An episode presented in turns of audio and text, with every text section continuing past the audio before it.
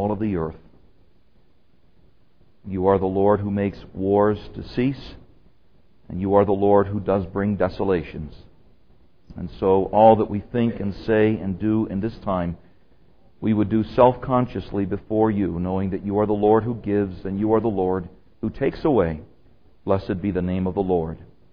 Make this time to be profitable for us, not just for our learning about historical events and the involvement of one church and others in a great national tragedy, but also use this time that we would all learn that we might be better servants when tragedy strikes in our areas. We pray these things in Christ's name.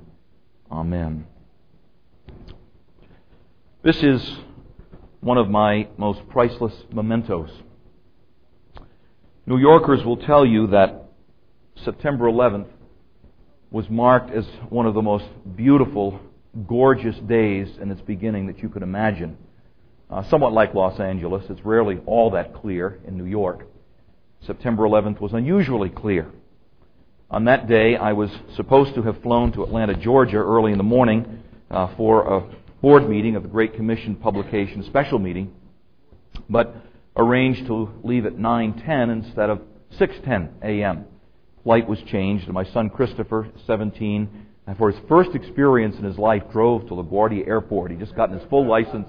It is September 11th, and we're driving to LaGuardia on a beautiful day. It was a day that was so beautiful you could almost reach out over those um, seven or eight miles or so to the World Trade Center and grab those large towers. As you are in the northern part of the borough of Queens, where LaGuardia Airport is, you can look straight down on the towers. You have one of the finest views from the highways going into New York. I think one of the most eerie things about the early part of that day, as I look back, I'm a, you would never know it from how long I preach, but I really do look at my watch once in a while. And I had checked my watch as soon as we got to LaGuardia Airport and noted that it was 8:46 a.m. Went in and there was not a lot of people at AirTran getting ready to go to the gates that time of the morning. Most people had left earlier, and so it was easy since I had no baggage to check in, go to the gate, and so forth. And when I got to the gate, which was just a little bit before nine o'clock, uh, there was a kind of an eerie tension that was there. People scurrying around, speaking on walkie-talkies, exchanging information Normally, airports are relatively calm, but this was just not quite right. And then, about 10 minutes later or so, there was even more scurrying around and an announcement that there was a communications problem at the World Trade Center. Now, by that time, both the North Tower had been hit by a jet and the South Tower had been hit by a jet. That happened within about 17 minutes of one another, the first at 8:46 and then the second at 9:02. So we were told there was a communication problem, which is very unusual because basically the World Trade Centers were the communication hub for Manhattan Island with the antennas that were there and also the, uh, um, the, the setters for cell phones and so forth. And so that was kind of an odd thing to say. We were told that there'd be a brief delay in the flight, but then about 10 minutes later, we're told that there would be a, a delay until about noon in the flights. Well, I had to be in Atlanta for noon, and it was a one day meeting. And so I went up to try to find out what I could do to get my money back on the ticket. And just as I was going up, the announcement was made that everyone was to evacuate the airport. None of us knew what was going on. As we were going out, there was a man, a shoeshine boy, who was sitting rather placidly there, and I asked him what was going on. And he said, Well, they say that the World Trade Center towers have been hit, and they also say a plane went down at the Pentagon. Uh, but again, in New York, you can ask people things, and you can get any kind of answer depending on with whom you speak. As we went out of the central terminal, there's three terminals to LaGuardia. There's the uh, Delta terminal, U.S. Air terminal, and Central terminal. And as you come out the far end of the Central terminal, which is where we were, you look straight down on the World Trade Centers. I'll never forget the sight of seeing the towers, one actually eclipsing the other, uh, in flames with black smoke billowing out on that very clear day. Uh, the term that was used by people that were there, and these are thousands of people filing out of the airport, is that it was like being in a movie. It was surreal. And that's exactly what it was like. It was that kind of technicolor look on that day. Very eerie to see uh, bomb sniffing dogs in the uh, parking lot at LaGuardia Airport. Uh, see the police. We really were not sure whether the whole of the city was under attack, whether the nation was under attack, We didn't know whether there'd be a bomb that would go off at LaGuardia Airport because nobody knew at that point what was happening. And of course, that was true of the people in the city. Uh, people down at the World Trade Center area who were leaving their buildings had no communication. In many cases, they could not see for a while. They had no idea whether the whole city was under attack. People who were in Midtown near the Empire State Building feared that that building was going to be attacked as well. So there was a numbed sense, a chaotic sense of numbness, if you will, at the time. We knew that this was a, a time of great tragedy, but you're in a, in, a, in a, tremendous amount of shock. Thankfully, I was able to arrange uh, to get over to the budget rent-a-car place and get a car coming back. And we, had I left the car at the airport, it would have been there for days. And of course, had I gone to Atlanta earlier, I would have been stuck there. An amazing providence of the Lord to be at the airport on September 11th. As we were on the shuttle bus, people doing anything they could just to get away from the area, we were over the bridge over the Grand Central Parkway looking straight on at the World Trade Center, the North Tower. The first tower that was hit was the last one to go down. The second tower that was hit was the first one to go down. The North Tower was still standing, but at 1029 you could hear the announcers saying the tower's falling, it's falling and nothing will ever erase from my memory seeing the tower, which was really, the towers were sort of a, a very, very, very strong wire cage almost that was encased, uh, the outer material that kept it together. And it was designed so that when it fell, just one story would fall on top of another. And that's exactly what you could see. You could actually see this sort of like vertical dominoes going down on top of another at the same time, a huge gray banana shaped plume of smoke came up. The World Trade Center was there one moment and it was gone the next. It was an utterly unforgettable sight. I will never, ever forget it. You dream about it for days, if not weeks afterwards. I was finally able to make it home, and of course, during the day, after consoling the family, they didn't know if I'd been in that plane. Uh, they wondered if the airport was going to get blown up. And you begin thinking pastorally about people who work at the World Trade Center. And as the hours and later the days went on, amazing stories came out. And you've read them secondhand, but as a pastor, of so many of these, you get them firsthand. One of our girls, Denise Torriello, the sister in law of our associate pastor, was in the building right across from, one of the buildings across from the World Trade Center. As she escaped from her building, um, only to see smoke rising up from the, uh, the North Tower, the first one that was hit. As she looked up, she could see people that were falling from those stories uh, whether it be 70 stories, 80 stories, 90 stories up. And she had nightmares for well over a month, things that she will never forget. She wishes to this day she had never looked up at those things. Uh, one of our men had worked with the Port Authority and was not infrequently at the World Trade Center. The World Trade Centers were owned by the New York Port Authority. Thankfully, found out through his wife that that was one day he had not gone into the World Trade Center. His work was actually at LaGuardia, where he was involved with the people who were searching for the bombs. Another one of our men who worked, a man actually who got many of these pictures, was down in that area. Thankfully, got in a bit late. He would have been near the Trade Center area, but he was able to. He got there a bit late and just turned around. And he said, when the tower collapsed, when the first tower collapsed, as he looked out of his rear view mirror, you could see certainly smoke that was coming, but almost in an instant, everything was filled with a cloudy, grayish yellow smoke that enveloped everything in the lower part of Manhattan. And remember that the people who were fleeing for their lives did not know where they were going. It was a thick fog of smoke that was around them. There were people that had prostrated themselves on the ground. They did not know what had happened. It was just sheer, utter chaos. Well, what was amazing was to find out as the time went on that none of our people was killed in the, in the, in the explosion. Uh, there was one lady whose picture is in the booklet, Terry McCabe, uh, whose uh, husband Brendan was in uh, one of the upper stories of the South Tower. And I wonder what that must have been like. She knew from the television that the North Tower had been hit. Her husband was in the South Tower, on I think the 90th floor or whatever. She could not get in touch with him on a cell phone. And you think, you know, could he have escaped? Did he get down? And more people were actually killed from the South Tower. And then to know your husband is in that tower and have it collapse. Now, thankfully, there were at least remnants of his body that were found some weeks later. But you've got to imagine the anguish of people going through this. One of the great comforts that came in that day, of course, by the end of the day, we're searching the internet trying to find out what we could. And I was astounded at the number of emails that came, most of which I copied and kept. But these were things that meant so much by way of comfort. I cannot overstate to you how important your communication is with people when they go through trial, written communication. Uh, one of my friends, Geoff Thomas, who pastors a church in Wales, sent a more general post out to his friends. And in it he said, I'm writing, I am writing all this circling around my mind the terrible events of the World Trade Center and the Pentagon. I'm wanting to express my affection, admiration, respect, shock, and pain. What can one say? I had to write a few emails to some American friends immediately and just say, so sorry, so very sorry. And that was what Geoff sent in his personal email. Sorry, so sorry. What else do you say? It was my grief too. I had to call some friends here and say, Have you heard the news? Are you watching the TV? It was live on every channel, hour after hour. We watched CNN live from New York. This is indeed a global village. Where would we be without America? Would we have come under the domination of Hitler or Stalin?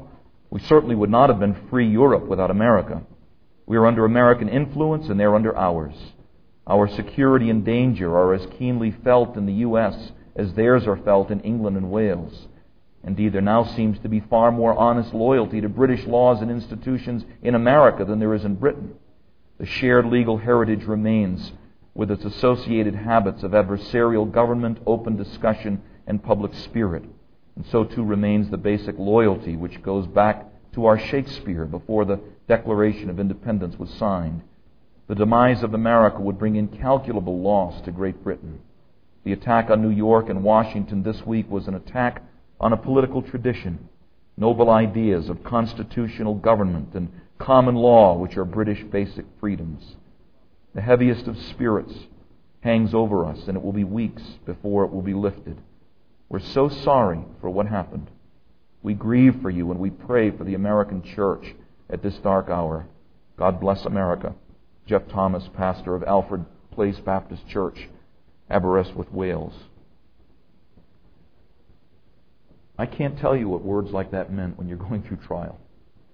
Uh, just the fact that there are brothers and sisters that love you and are praying for you. Remember those who are in bonds as bound with them. And that is a matter of weeping with those who weep. Nobody knew early on how many people were killed. At the World Trade Center, when things are at their peak, or were at their peak, there were 50,000 people that worked there. And it, in my opinion, it is a mercy of God that there were not more people killed. I am still astounded that there were not more people killed at that time. Architects who were familiar with the way the World Trade Center was built marvel that after all of those thousands of gallons of the most powerful fuel for detonation that we have exploding and incinerating that building, that those buildings stayed up as long as they did. I'm not going to call it a miracle, but it was certainly a wonderful hand of God's providence. In a given day at the World Trade Center, over 150,000 people went through the doors. It is amazing. If this had happened at noontime, when Windows on the World was full of people, people were lined up to go in in the lower areas, there would have been far more people killed. And so, even with all the desolation, it's a mercy more were not killed. But 50,000 people's jobs were displaced. And there were the jobs of thousands of others that were displaced as a result. Over 350 firemen and policemen were killed in the city. One lady in the church in Franklin Square said after our prayer meeting on Friday, I lived through Pearl Harbor. And she says, This is far worse than Pearl Harbor. And it was. Because this is our own land that was really invaded, not with a solitary bomb, uh, but in a terrorist attack unlike anything that we've ever experienced in our lives. I cannot overstate to you that the shock of that day lasted far longer than any of us ever expected. When you have bereavement for one person, the shock period is shorter, and then there's a disorganization period and reorganization. Our shock period lasted for months. The shock period, I think, really didn't end until May 29th, when the last beam of the World Trade Center was taken out. You really didn't believe that this had happened. What do you do when you're in shock? Well, you do an awful lot of things that in the end don't seem to be a whole lot, but you try to do something.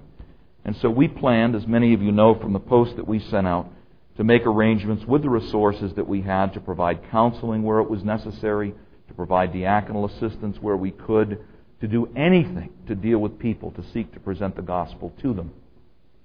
One of our griefs is that we really didn't get to minister personally to a whole lot of people, although it was a good experience for us to realize how we should function when times of trial like this come. And so we did seek to minister to some people, but most of our ministry really came individually to people that we knew. One of our ladies in Franklin Square, Gina Liesfeld, is, works with United Airlines and is a manager of crews on a number of the planes. Two of those jets that were destroyed in that day, the one that went into the South Tower, the second jet, and the one that crashed north of Pittsburgh, Pennsylvania, were Gina's crews. She was personally responsible for those crew people that went on those jets. And for weeks, Gina was involved flying throughout the country, attending funerals where she could hopefully speak a word of grace to those families who were bereaved. One of our young people in the church, Melissa Balchi, had a friend of hers who lost both of her parents in the World Trade Center disaster. One parent who worked in one tower and another in another. And this picture will somewhat epitomize what the Spirit was in that time. A woman with a picture of her husband wanting any information about them. How horrible it must have been not to be able to say goodbye. We were in a period of tremendous shock for a long period of time seeking to minister to people. And the ministry was not at all what we'd hoped it would be, but the Lord did bless, and largely through the gifts that you gave, did allow us as time went on to deal with some of the families that were nearby. We realized as time went on that we needed to isolate our efforts in some way. North of us in Garden City, where our brother Zolt, Jolt lives, 100 people were killed. This was a great area for people that worked in the financial district. And we were told basically we're not interested in people coming in here. All kinds of groups were wanting to get into Garden City where there was so much money to supposedly help out people. Garden City people told us to basically stay out. But in Franklin Square it was different. There were seven families in Franklin Square who'd lost loved ones in the World Trade Center disaster. The Chamber of Commerce had put out an appeal for funds, and we had told the Chamber of Commerce that we had funds that we could use to assist, uh, but that it was our conviction that we did not work through an entity like that. We would do our work as a church. And we were very thankful that the Chamber of Commerce gave us names and addresses and information on the families and said, please do whatever you can to help out. Probably the most touching of the examples is the example of Michael Kiefer, who was killed. He was a New York City firefighter. He was single. His father worked across the street from the World Trade Center and watched the tower go down in flames, knowing that his son was in it. As a result of this trauma, he is not presently working, still traumatized by the event.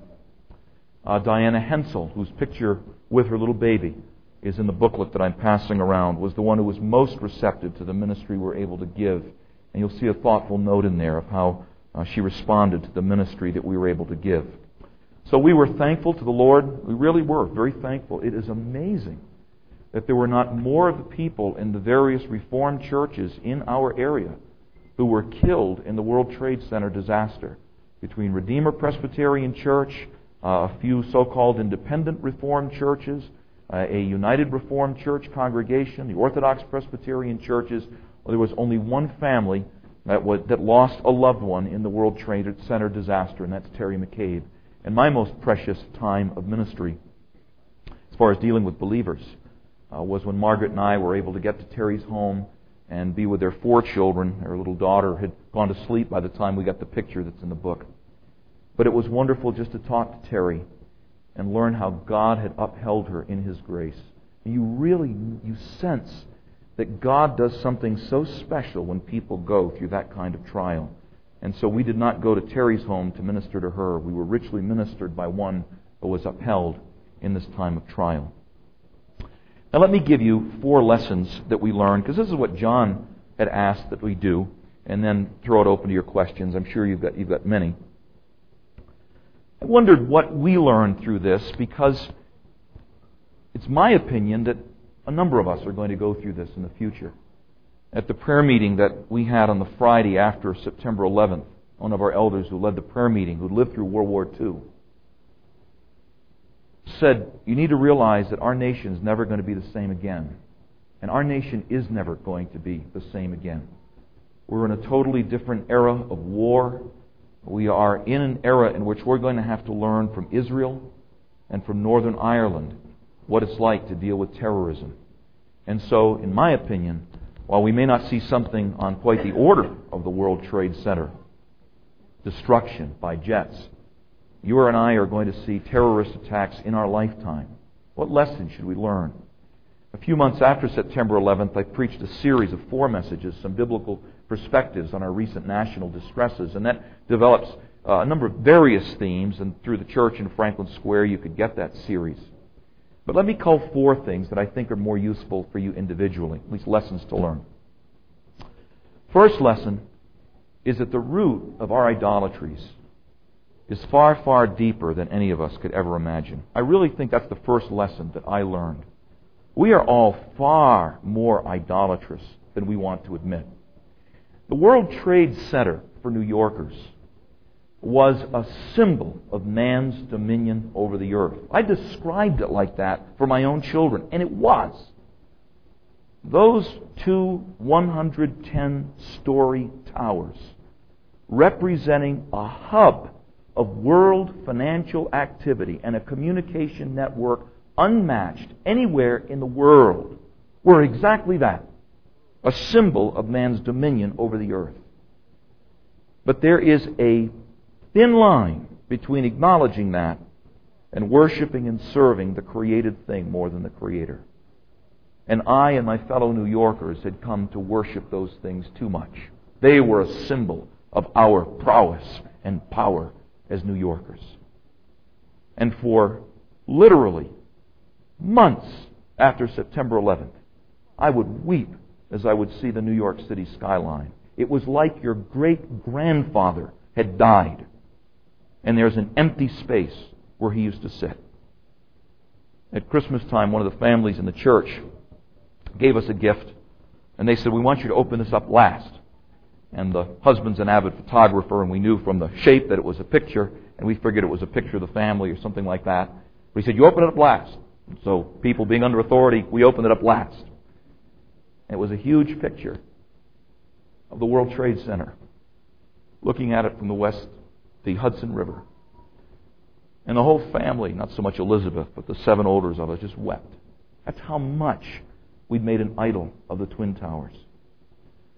But, brothers and sisters, God's order is to dash our idols. And He did it dramatically on September 11th. So that's the first lesson. The roots of our idolatry are far deeper than any of us can ever imagine. And the only way you're going to learn that lesson is when God dashes your idols. It's not a pleasant lesson, but it's a good one. The second lesson that we learned on September 11th is that our main needs are not material ones. Now, we are deeply appreciative, and I mean this, we are deeply appreciative for the financial gifts and the notes that came to us in Franklin Square the notes that many of you wrote, the gifts meant so, so much to us. We read them. In some cases, we were sent letters and pictures from uh, to be given to the firemen, and we, we were one of our elders is a, is a a policeman, and he had was at the communications center that was reestablished down at Ground Zero for several weeks. So he had an in to get your your cards and notes to the fire department and and the policemen down in that area. But we got um, several packets actually of of, um, of cards uh, from Holland. Herman and Ellie, you'll appreciate this. And I love the sense of communion of the saints. These churches that have fellowship with us in the OPC knew that they had a, an obligation to encourage us. And so we got a letter from uh, one of the Christian schools in Holland. Dear people of the OPC, the disaster which came over New York and Washington was all over the news. We can hardly imagine how it must be to live there and see the pain and grief every day. We want to pay our condolences and tribute to everyone involved in this. I am the teacher from Group 8 of this school. The children are about 12 years old. They had made cards for the rescue workers and policemen. I hope you can give them to some of those people, and we did. If not, I'm sure you can appreciate the gesture. With the children, I want to say that we think of you and wish you all you need.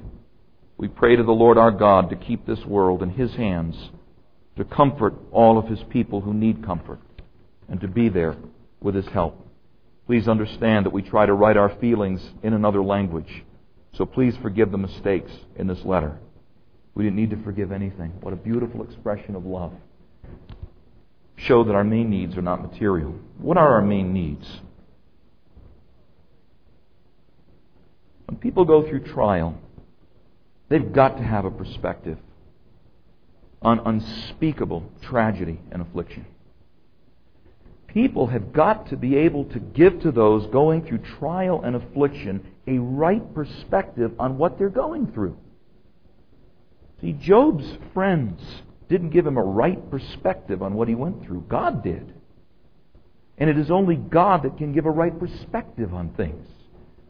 And all of the gassy, sentimental, romanticized statements about living in a good world don't really help people a whole lot when they're bereaved over a loved one that they never got to say goodbye to.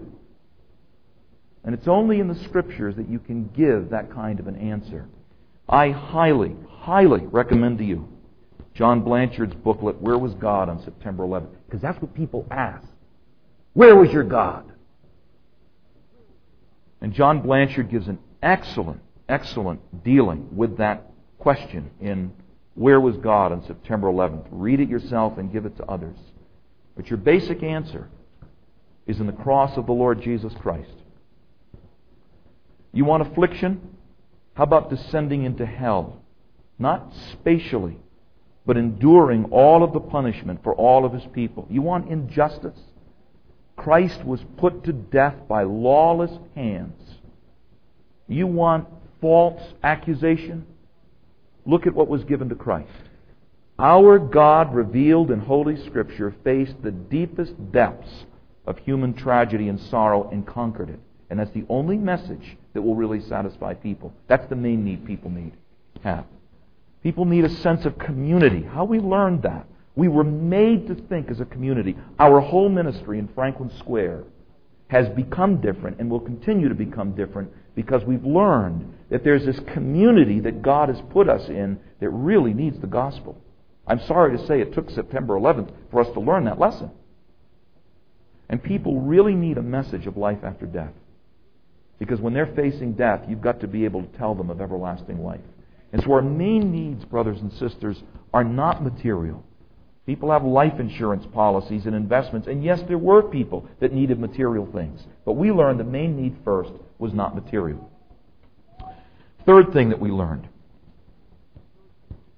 is that tragedy really has a way of bringing together genuine Christians who don't dot their I's and cross their T's exactly the way we do. Now, as an Orthodox Presbyterian, I believe in dotting my I's properly and crossing my T's properly. But I realize that the Orthodox Presbyterian Church is not the only church with Christians in it. And I realize that there are many believers from other different communions who have different convictions. The week after September 11th, we opened up the church, as many did. And we had people that came in to pray and speak with those of us who were there. And we got statements like, you know, I'm a Christian, I've walked by this church building for years, working at the hospital down the way or the nursing home down the way. I never knew you were here. I never knew you believed the Bible. I never knew you believed the gospel the way we did. And it was an opportunity to give people literature. And we didn't sit there and say, Do you believe in election? That wasn't the time for it. But it was a way for us to be with other believers and realize that we're not the only Christians around. That was a good lesson. Very humbling lesson.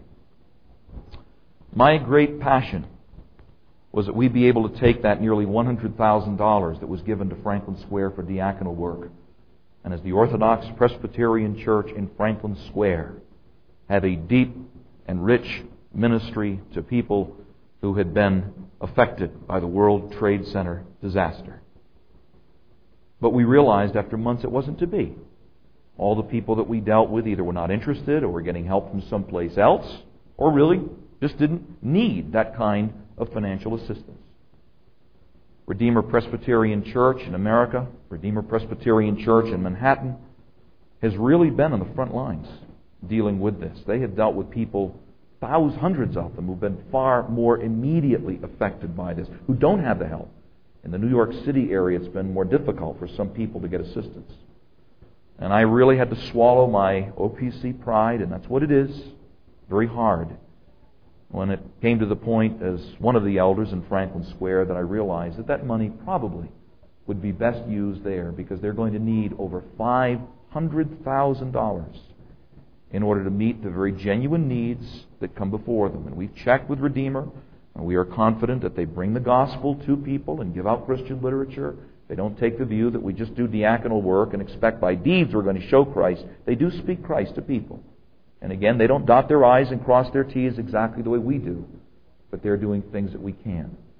It was a way of reminding us again that tragedy has a way of bringing genuine believers together.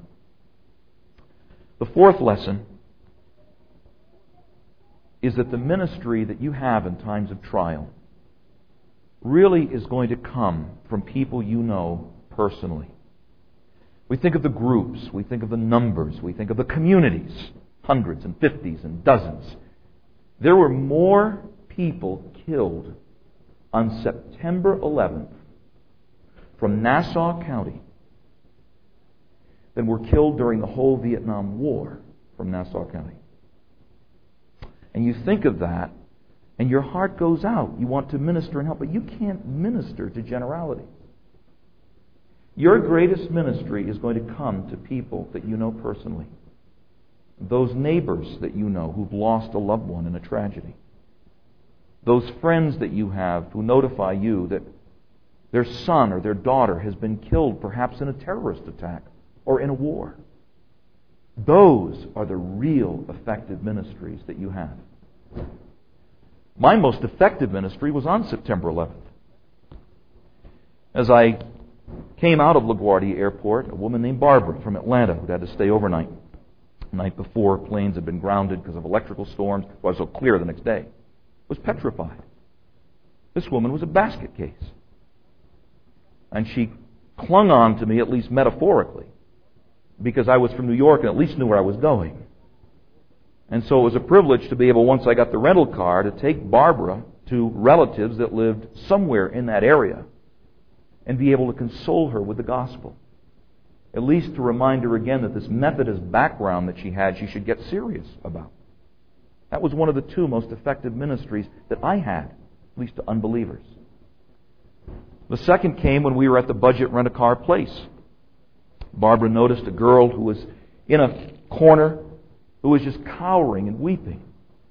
A girl named Natalie from South Africa. Natalie had flown from South Africa, the first 17 year old girl, the first time she'd ever been out of her country. She'd flown to Kennedy Airport alone.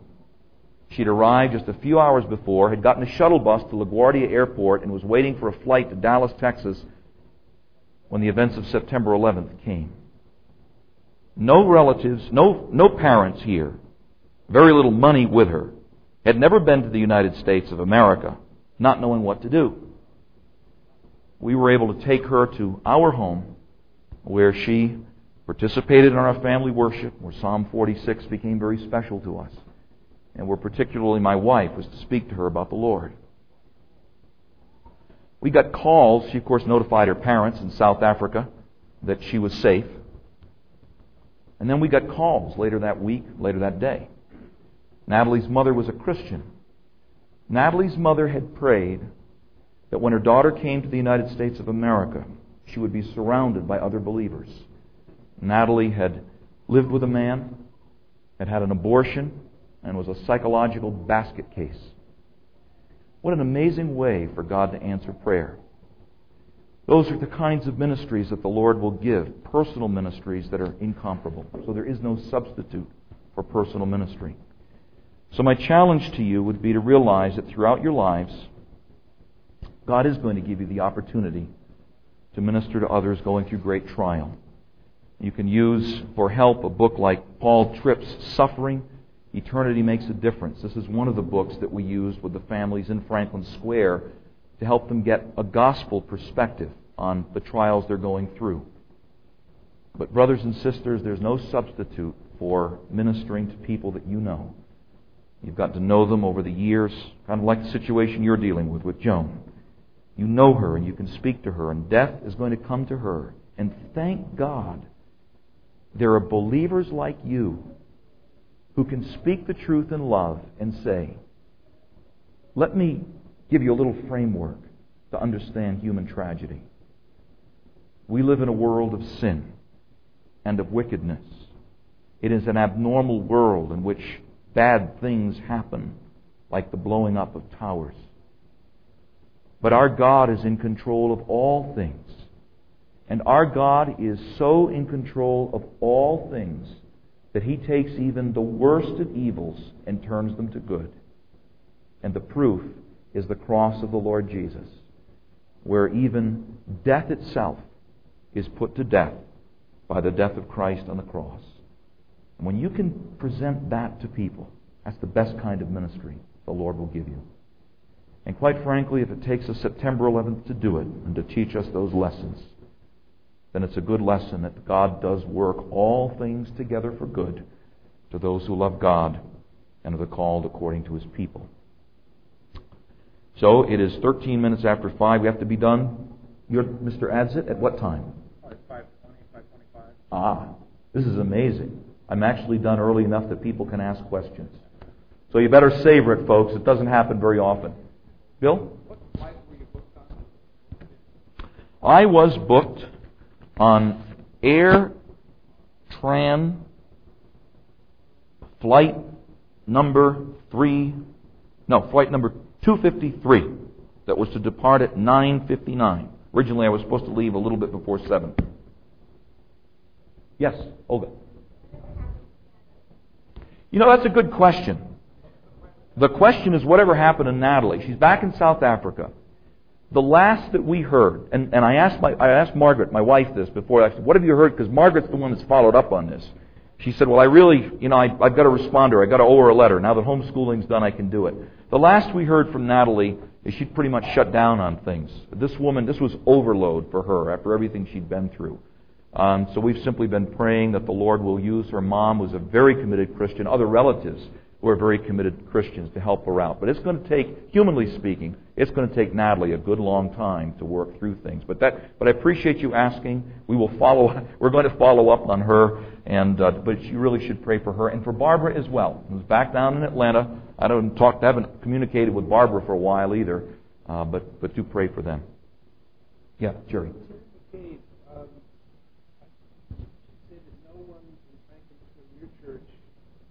direct relative killed. But then you said Terry McCabe. Where was she from? Ter- yeah, the question is about Terry McCabe. Franklin, Franklin Square, Manhattan Island is here, and here's Queens, and here's Brooklyn. We are in Nassau County, which is a 15 mile uh, stretch of, of county coming out of Queens. Terry is in Suffolk County. She's about 50 miles from where we live um, in West Sayville area and she's part of, the, of a United Reformed Church congregation. But we families knew her because um, that is right in the area of our Bohemia congregation. Yes, Joe.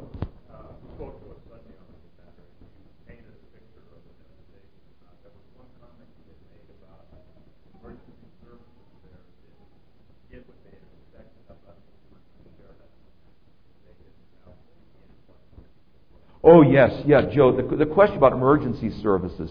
We have a number of people in the uh, nurses. I don't have any doctors, but we've got several nurses in the church in Franklin Square and healthcare professionals.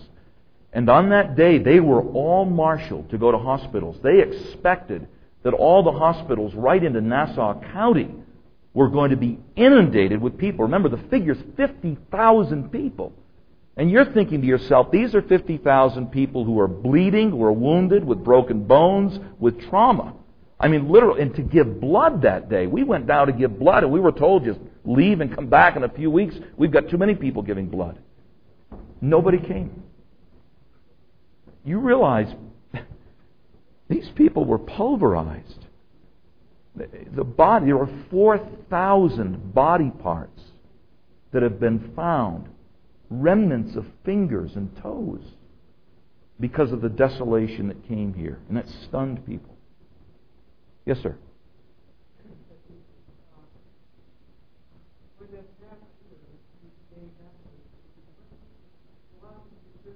No. No. No, we did not. We, the question is, did people flock to the churches? We didn't find that in our area. And I think it's fair to say on Long Island there was maybe a little increased attendance. That was primarily, and in my estimation as I read it, in liberal churches where people don't go to church anyway, and then decided that maybe they ought to be religious for the next Sunday. So I, now maybe it was different in other areas, but that's, that's not what we found in our area. And that changed very quickly. About a month later, that was less. But we didn't have people that came to the church and got serious about Christ because of September 11th. In fact, I would say, if anything, as time went on, some people became more hardened. You know, it was this kind of a thing. You know, where was God on September 11th? Yes, Tony.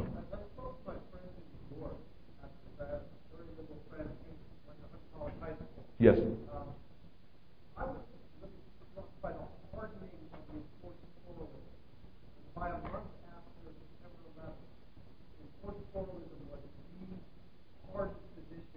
Yes.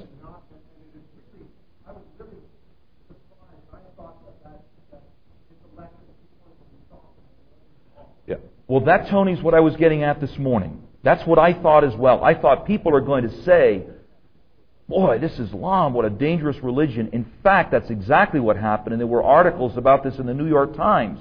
Because what happened, fundamentalists, those of us who believe in an exclusive religion, were linked with what? Fundamentalist Islam. We were the enemies. Isn't that amazing? Yeah. And that, that's still astounding. It shows the perversity and the hardness of our hearts. Yeah. Another question? Or Tony, did you want to develop that more? Okay. Yes, John. I'm sorry. You know, I, I'm, what is the final? Is 2,800? I don't think it's that many. It's, and that, that's not just, yeah, it's, but that's including the, the people that were killed in the other, in the Pentagon, and also in the, in the plane crashes and so on. I think you're right. I think it's about 2,300. They really don't know exactly, but it's hovering around 2,300. 28. Yeah, something like that. Yes. So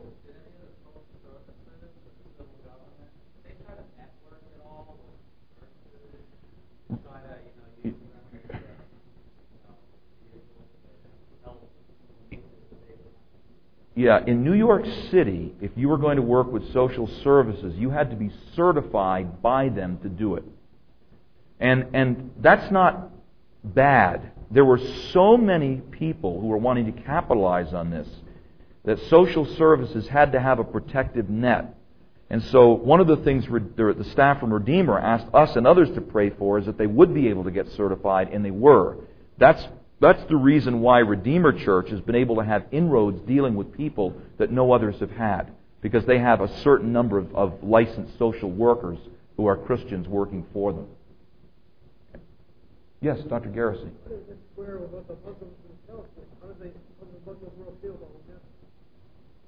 Question is, how does the Muslim world feel about what ha- what's happened? You know, you have to realize that, that Islam is not a um, it, it's, not a, it's not a monolithic religion.